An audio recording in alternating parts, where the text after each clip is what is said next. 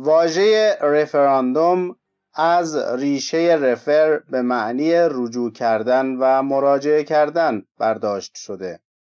و هدف آن مراجعه کردن به آراء همگانی مردم یک کشور به وسیله همه پرسی در مواردی است که حکومتی خود قادر به تصمیم گیری در مورد ویژه‌ای نیست و از این رو تصمیم گیری در آن مورد را به رأی مردم واگذار می کند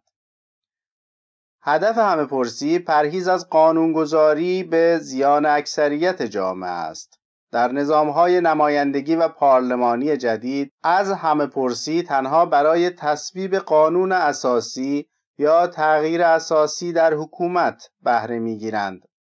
ولی در برخی جامعه های کوچک برای همه امور رأی همگان پرسیده می شود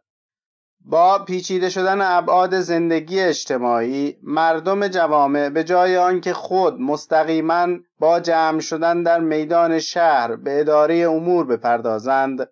نمایندگانی را برای مدت معین برای این کار برمیگزینند و در واقع آنها اختیار اعمال حق حاکمیت بر سرنوشت خیش را به آن نمایندگان واگذار می کنند. در هیچ یک از رویدادهای تاریخی که تاکنون در جهان رخ داده هیچ موردی را نمی‌توان یافت که رفراندوم برای تغییر قانون اساسی کشور به کار رفته باشد. برای مثال در سال 2003 میلادی کشور سوئد قادر نبود برای تغییر پول ملی خود به یورو و یا نگهداری آن تصمیم بگیرد. بنابراین اتخاذ تصمیم در این باره را به وسیله رفراندوم به شهروندان خود واگذار کرد و مردم سوئد در این باره رأی منفی دادند و کرون همچنان به عنوان پول ملی مردم این کشور باقی ماند. یا اینکه در سال 1969 ژنرال دوگل برای اصلاح قانون اساسی فرانسه رفراندوم کرد و اظهار داشت هرگاه مردم در آن رفراندوم رأی منفی دادند وی استعفا خواهد داد. مردم رأی منفی دادند و ژنرال دوگل از ریاست جمهوری فرانسه استعفا داد.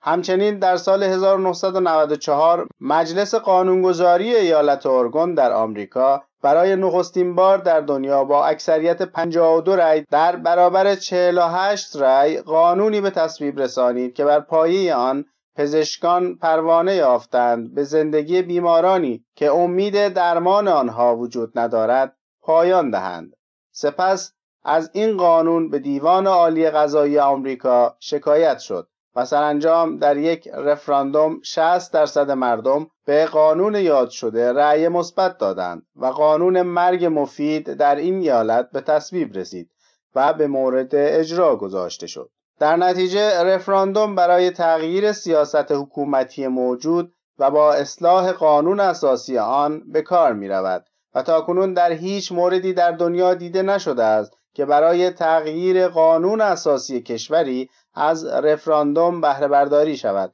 بلکه هرگاه چنین هدفی در نظر باشد از پلبیسایت یا همه پرسی برای تغییر رژیم و یا تدوین قانون اساسی جدید بهره برداری می شود. همه پرسی برای تغییر رژیم که معنی همه پرسی برای تغییر قدرت سلطه حکومت می دهد از ریشه رومی plebs به معنی مردم عادی گرفته شده است. plebiscite کم و بیش از جهت مفهوم با رفراندوم از یک خانواده است با این تفاوت که رفراندوم برای تغییر سیاست دولت و اصلاح قانون اساسی و plebiscite برای تغییر رژیم و ساختار کلی حکومت به کار می رود. به گفته دیگر رفراندوم نوعی شبه plebiscite بوده و نمی‌تواند در امور و موارد مهمی که به قدرت سلطه حکومتها و تغییر رژیم و قانون اساسی آنها وابسته می شود به کار رود به همین دلیل همه پرسی برای تغییر رژیم را در علوم و حقوق سیاسی دموکراسی نمادین مینامند در جمهوری اسلامی ایران برای تغییر قانون اساسی ولایت فقیه به یک قانون اساسی آزاد بر پایه علوم و حقوق سیاسی رفراندوم نمی‌تواند کاربرد حقوقی داشته باشد و باید از پلیبیسایت بهره برداری شود